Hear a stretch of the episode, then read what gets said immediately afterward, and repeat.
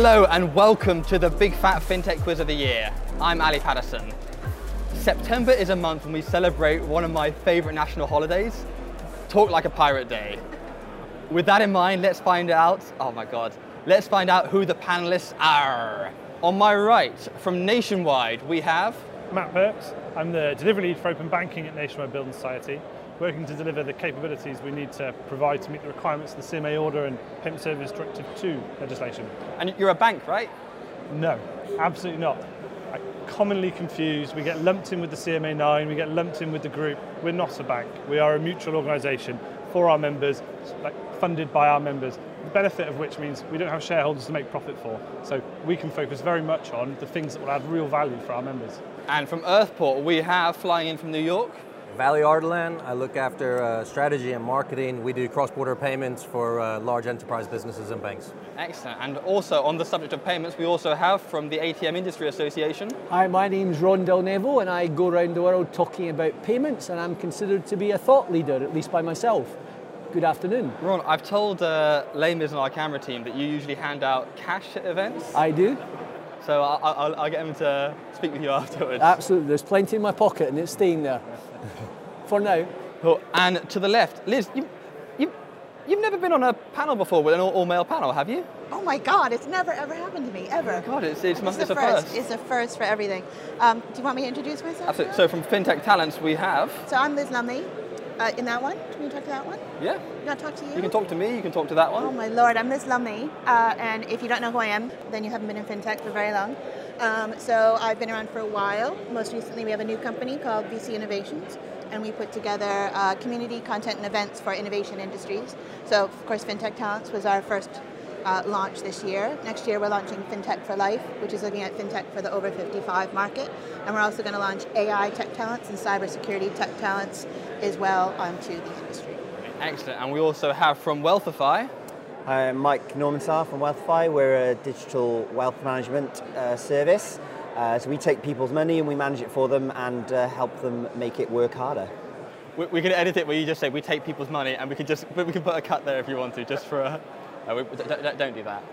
Oh, and lastly, from G and D we have. Yep, my name's Andy Ramsden from G&D. We're based in Munich, but we're a global company delivering um, mobile solutions to banks and financial services. Right, you guys have got to come up with a team name. High five. We've got Team High Five and We're called Pay-Gents, the men that matter in payments. Excellent, and Pay-Gents. Fantastic, right.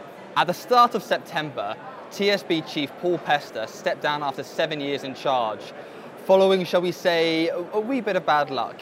An investigation into the IT problems meant that a lot of his performance related pay was held back pending investigation, meaning his goodbye package was reduced. How much money was he left with for walking away? Do you want to write your answers down? How much money did Paul Pester get for walking away from TSB? Any idea? No idea. Consult the Google. It has to be something obscene, like 20 million or something like that. Have we got uh, answers? Yeah. Right, let's go with Team High Five first. 20 million pounds, wowza. We've gone with four million. Four pounds. million pounds. Well, it's going to go to who's closest.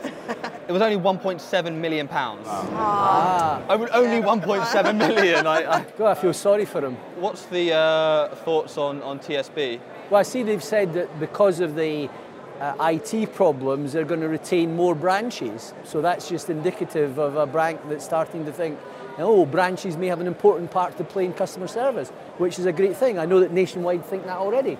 Absolutely. We've been committed to continued investment in our branch network for years now. It's the backbone of our organisation. It's how we engage with our members and how we ensure that we can offer them the services they need at the time they need it, via the channel they need it. It's a really important part of any large organisation. Sure, exactly. You couldn't call yourself nationwide if you only had one Yeah, branch in Optimum quite, quite. could you? Nationwide means branches around the country, and well done, Nationwide.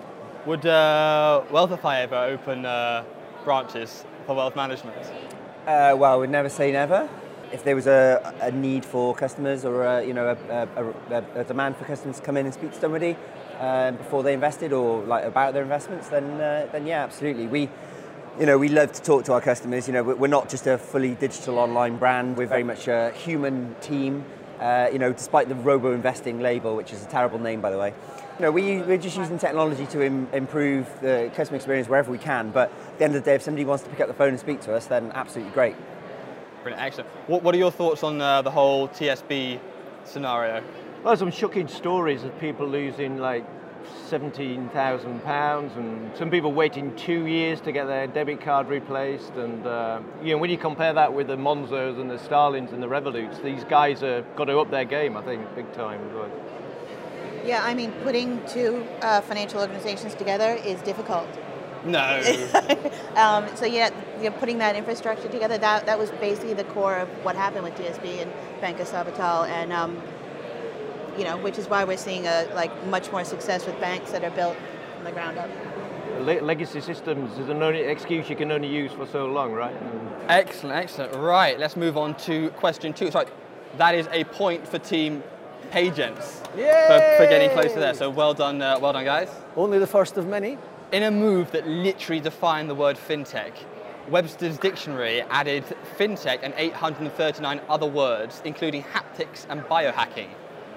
But when was the first known use of the word fintech? And this was July that the word fintech was added to the dictionary. First use of the word fintech. I'd say it's 2000, would you? 2000? I'd it's. Wow. Do we want to go a bit shy? 99? No hesitation there, Liz. That was. Is there in 2000? There is a point on the table for whoever is closest. Team high five. Uh, 1985. 1985. So Peter Knight uh, had a newsletter in the Sunday Times called FinTech. Um, also, when I worked at Waters Information Services in New York in the 1990s, the term FinTech was used liberally throughout the office by a man named Peter Harris, who founded Dealing with Technology, which is a trading infrastructure newsletter in London in the early 90s. Uh, my boss at the time was a man named David Longobardi, who went to become content director of Source Media, which publishes American Banker, which some people also believe was the first recorded use of the term fintech in the American Banker magazine, of which David Longobardi was editor in chief, and fintech was used in the New York office in the 90s. So it was actually 1985, but in our world, it appeared in American Banker in about 2000. Uh, ooh, okay. Yes. Okay. Okay. Team Pay Guys. First use of the word fintech. Went with 1999. 99. That ties in with what you were saying about the year 2000, but Merriam-Webster lists it as 1971. Which We'll- is we'll take it. 1971 for the first use of the word fintech. Yeah, but they were talking about tech in Finland. As a point to Team High Five for being closest, and you definitely know more about that in terms of active usage there. Excellent, excellent. Right, two questions about banks now. Firstly, which bank was whacked with a 775 million euro fine over failings to prevent money laundering in July? July. No. No, the money laundering was in July. Oh, the, the, the, mon- the money laundering wasn't in July. The money laundering was over quite a long period of They lost that much in one month. It's incredible. There might be some Italian banks that used to do it back in the 60s, probably not recently. You guys all written down an answer? Well, oh, you have. Oh, We've got a split decision. oh. oh. We're going for two points, not just one. Team Pay-Gents, which bank are we going for? It was ING. ING. ING is the correct answer. Yeah, we had ING. We had ING I, too. ING and, and ING and oh, you get the ING. So that is a point to each one for ING.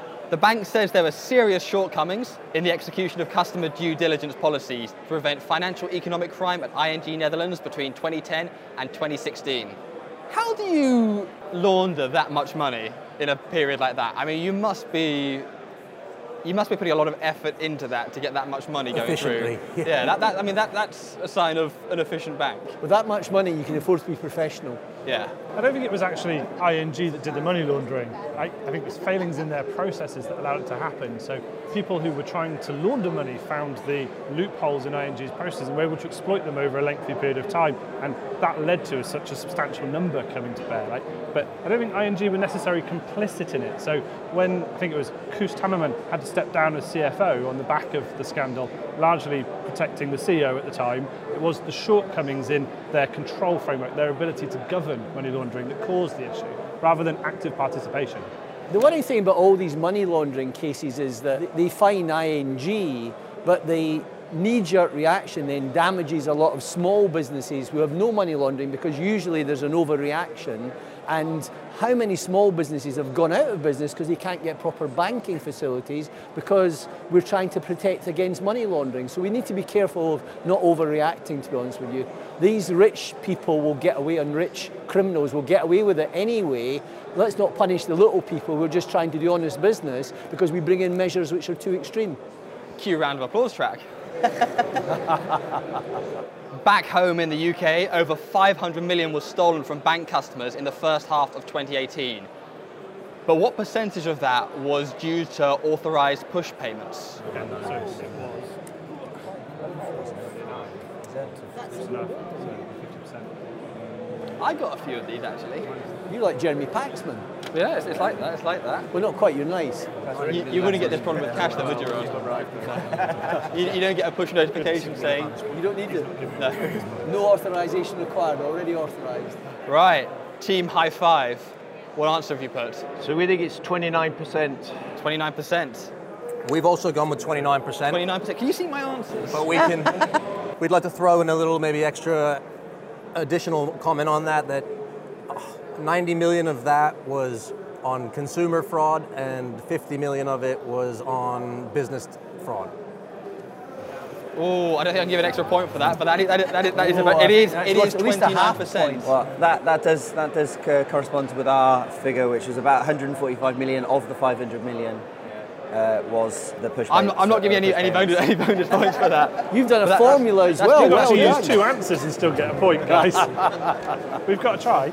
And out of those, two thirds were purchase scams whose victims paid in advance for a product or service, such as a car or holiday rental, which was not received or did not exist.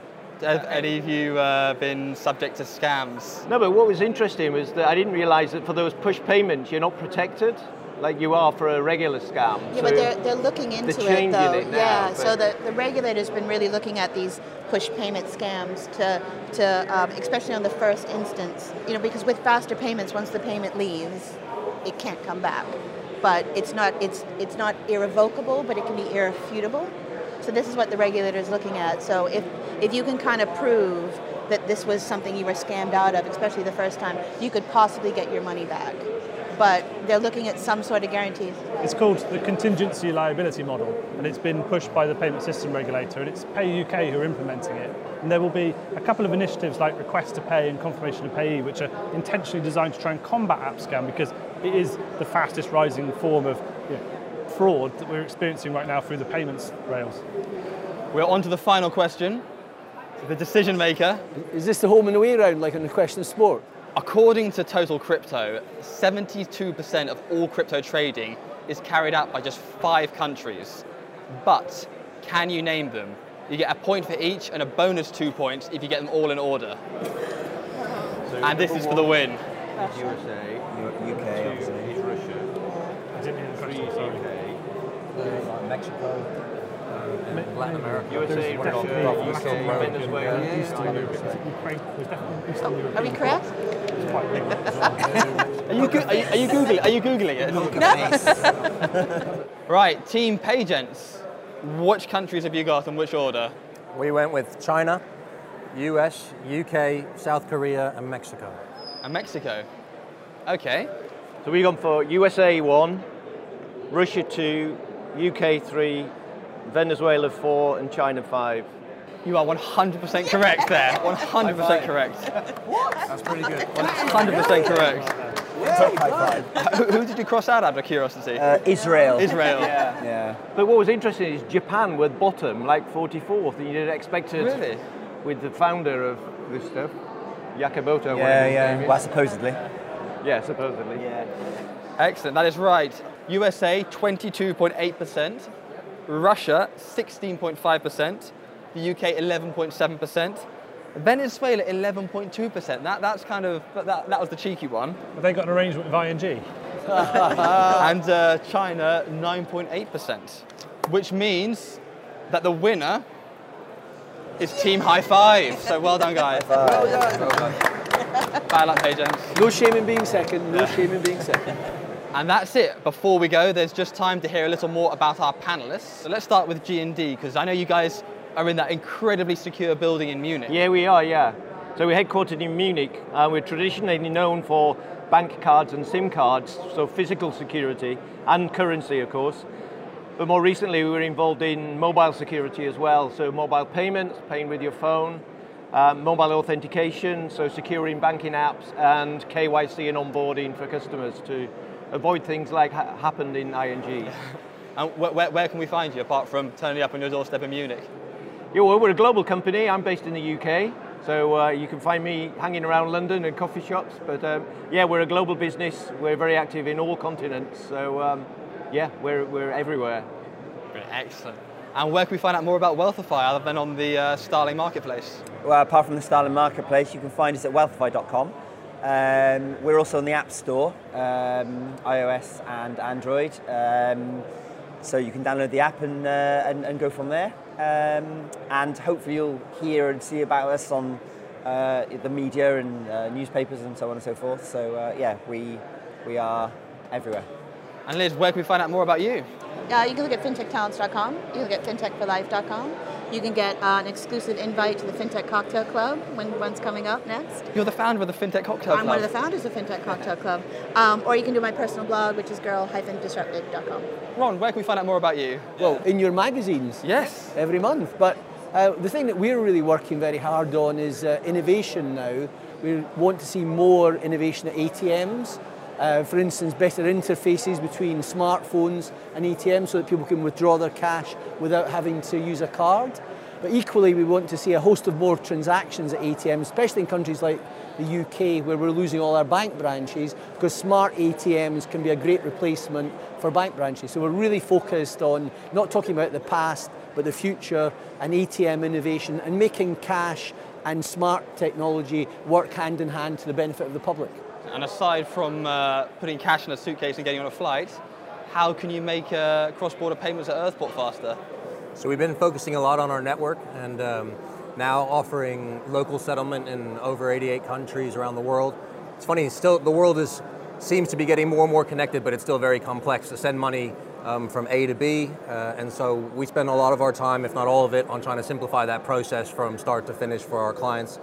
Um, and uh, it's a continually evolving landscape and, and, process for us to do. And where can we find out more about Earthport? Earthport.com. We're based uh, head office here in the UK. We have offices in uh, New York, Miami, San Francisco, and Singapore. And lastly, Nationwide. Where can we find out more about you guys and yourself? You can visit our website at www.nationwide.co.uk or just Google Nationwide Building Society. Nationwide is the world's largest mutual building society. We have 50 million members here in the UK. But what I want to offer up actually is a bit of a story that we had in September. So we added 1.3 billion pounds to our investment in delivering future change for our members to bring about more value from them. And that brings our corporate plan investment up to about 4.1 billion for the period ahead. But that 1.3 billion, really interestingly, will be spent on quite significant investment in tech. So we will be hiring up to a thousand new people to come in and do roles like engineering and supporting those engineers to make them really effective at delivering digital capabilities for our members. And where's your Christmas advert as well? That's what I'm waiting for. That's a good question. Uh, based on the theme we've had with our kind of social adverts recently, I, it could be anything. More poems, I'm not sure yet. So thank you very much to all our panelists, and I'll leave you with news that in Ipswich, a pub called The Boot have given their tills the proverbial and they no longer accept cash. Oh, oh. Find some holy water to pour on them. But it's a pub. Well, they should be selling it over the counter. Thank you very much. We'll, uh, we'll be back for October.